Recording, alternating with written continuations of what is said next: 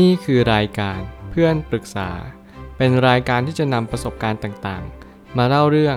ร้อยเรียงเรื่องราว ให้เกิดประโยชน์แก่ผู้ฟังครับ สวัสดีครับผมแอดมินเพจเพื่อนปรึกษาครับ วันนี้ผมอยากจะมาชวนคุยเรื่อง เพื่อนไม่ยอมคุยด้วย เพราะว่าเราไม่ยอมบอกแนวข้อสอบ มีคนมาปรึกษาว่าอยากปรึกษาค่ะ มีปัญหาเรื่องเพื่อนมปลายเศร้ามากค่ะทำอะไรไม่ได้เลยหนักที่ใจมากค่ะ ตอนนี้ทะเลาะกับเพื่อน พอดีไปดูแนวข้อสอบมาจากเพื่อนห้องอื่น แล้วหนูคิดว่าเพื่อนในกลุ่มรู้แล้ว ก็เลยไม่ได้บอก ทีนี้เขาก็นินทากัน หาว่าหนูไม่ยอมบอก ทั้งๆที่หนูไม่ได้มีเจตนาแบบนั้น แต่แล้วเขาก็สร้างกลุ่มแยกไป อันนี้เผลอไปเห็น เขารวมตัวกัน เขาพูดคุยกับหนูปกติ แต่รับหลังเขานินทาหนู หนูอยู่ด้วยรู้สึกอึดอัดมาก เวลาให้หนูพิมพ์งานก็สั่ง แต่พอมีงานกลุ่ม เขาก็ตัดหนูออกไป ทุกคนก็ทำเหมือนไม่มีอะไรเกิดขึ้น มันแย่มากค่ะ หนูต้องทนอยู่แบบนี้อีกหนึ่งปี เขาให้หนูคอยเขาเป็นชั่วโมง เขาให้หนูไปนั่งทนดูเขาคุยกับแฟน โดยที่ไม่คุยกับหนูเลย เหมือนเอาหนูไปทรมาน มันแย่ที่หันมามองมีตัวเราคนเดียว เรื่องนี้สะท้อนความคิดของคนคนหนึ่งที่เราต้องตกอยู่ในสถานการณ์ที่อึดอัดแล้วก็คับข้องใจ ไม่ว่าอะไรจะเกิดขึ้นก็ตามแต่เราจงระลึกไว้อยู่เสมอว่า นี่คือสิ่งที่เราทำลงไปแล้ว สิ่งใดสิ่งหนึ่งที่เราทำลงไป เราจะต้องยอมรับผลลัพธ์นั้นเสมอ ผมพูดเหมือนกับว่า ผมไม่ได้เป็นคนทำเอง แต่จริงๆแล้วชีวิตผมก็มีสิ่งที่ผิดพลาด มานับไม่ถ้วนเหมือนกัน แต่อย่างน้อยขอให้เรารู้ว่าวันนี้คือสิ่งที่เราผิด ไม่ว่าผิดอะไรก็ตามแต่จงเรียนรู้เอาไว้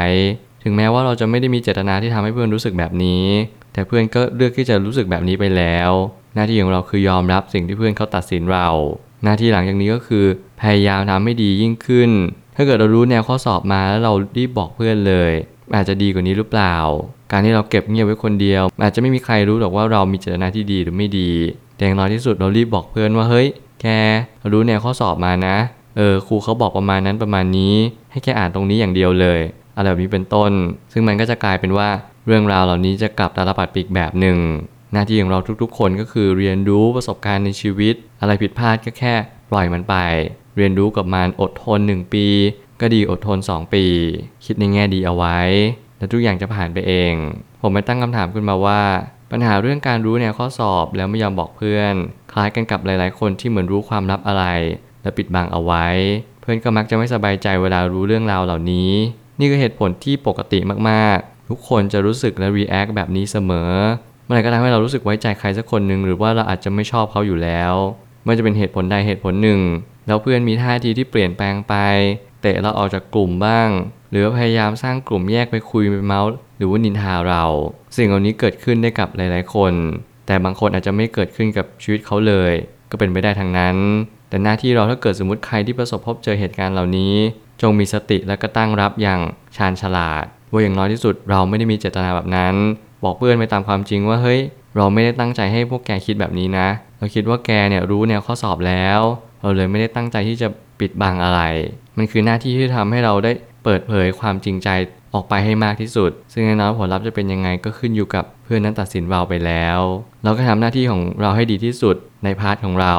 ว่าเรามีความจริงใจนะ ไม่ได้คิดจะโกหกใคร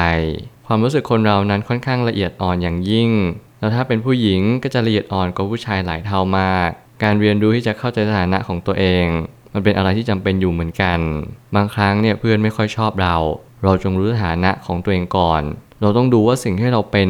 ในมุมมองหรือ viewpoint ของเพื่อนเนี่ยเขามองมาที่ตัวเราเป็นยังไงบ้าง บางคนเนี่ยมีแต้มต่อสูงมากแม้เขาว่ามาเหนือเลย เวลาเราอยู่กลุ่มเพื่อนเพื่อนก็ชอบฟังเราพูด เวลาเราไปไหนเราก็เป็นเฮดกลุ่ม ประมาณว่าเราเป็นคนที่เพื่อนตามเรา มากกว่าที่เราจะคล้อยตามเพื่อน นั่นจะหมายความว่าเราอะเป็นคนที่มีดวงในเรื่องเพื่อนหรือว่ามาเหนือในกลุ่มเพื่อนเดียวกัน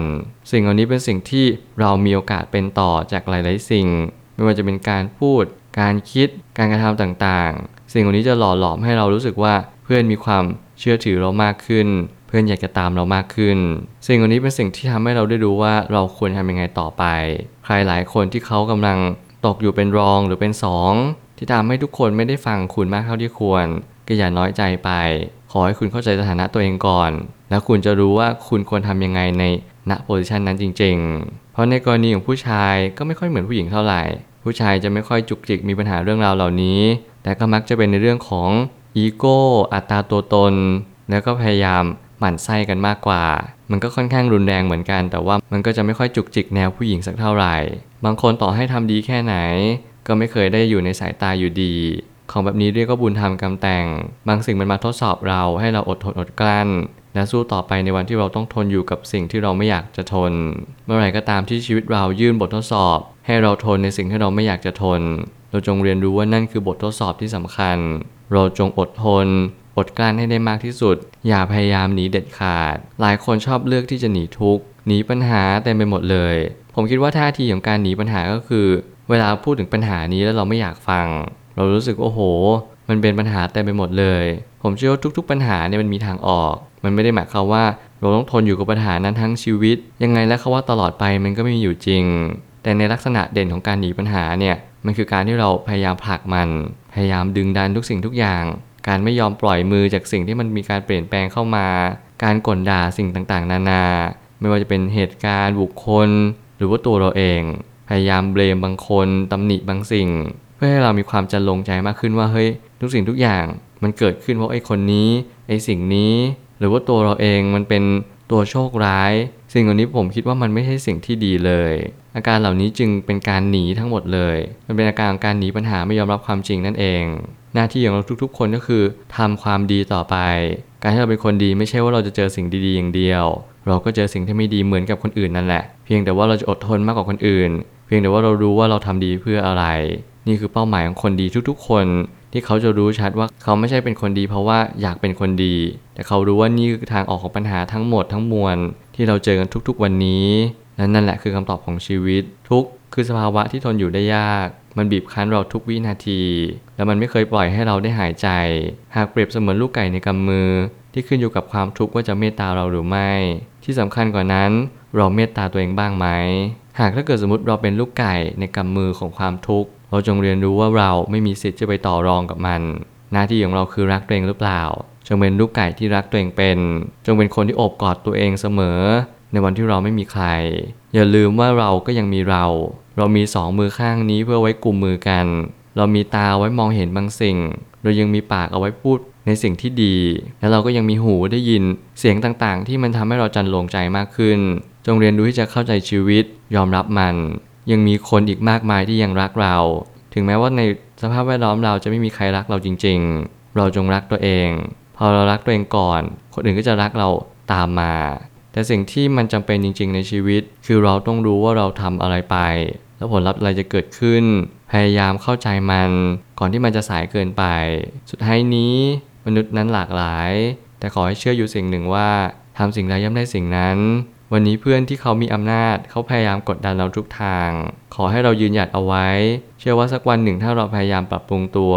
จะมีคนที่เห็นความพยายามนี้และนี่คือคำแนะนำสุดท้ายที่ผมอยากจะทิ้งท้ายเอาไว้ก็คือ จงอดทนยืนหยัดในจุดยืนที่มั่นคง เราไม่ได้มีเจตนาที่ไม่ดีกับเพื่อน ถึงแม้เพื่อนจะไม่รับรู้ แต่ฟ้าดินย่อมรับรู้เรา ตัวเราเองย่อมรับรู้เจตนาของตัวเราเอง การที่เราเป็นคนดี การที่เรามีสิ่งดีๆ ที่อยู่ในตัวเราเองเนี่ย มันเป็นสิ่งที่มหัศจรรย์ที่สุดในโลกแล้ว อัญมณีที่ล้ำค่าที่สุดไม่ใช่เพชรพลอย แต่กลับกลายเป็นความดีที่อยู่ในตัวเรานั่นเอง จงปลดแอกมันออกมา แสดงมันให้เต็มที่ วันนี้อาจจะไม่มีพื้นที่พอที่จะได้แสดงออกความดีของเรา แต่วันหนึ่งถ้าเราตั้งใจจริง ๆ จะมีพื้นที่เพียงพอที่เราจะได้แสดงออกความดีของเราทั้งหมดทั้งมวล จงตั้งใจในการใช้ชีวิต อะไรผิดพลาดให้เรียนรู้ ทุกอย่างคือประสบการณ์ ผมเชื่อว่าทุกปัญหาย่อมมีทางออกเสมอ ขอบคุณครับ รวมถึงคุณสามารถแชร์ประสบการณ์ ผ่านทาง Facebook Twitter และ YouTube และอย่าลืมติด Hashtag เพื่อนปรึกษาหรือ f r ร e n d t a l k ด้วยนะครับ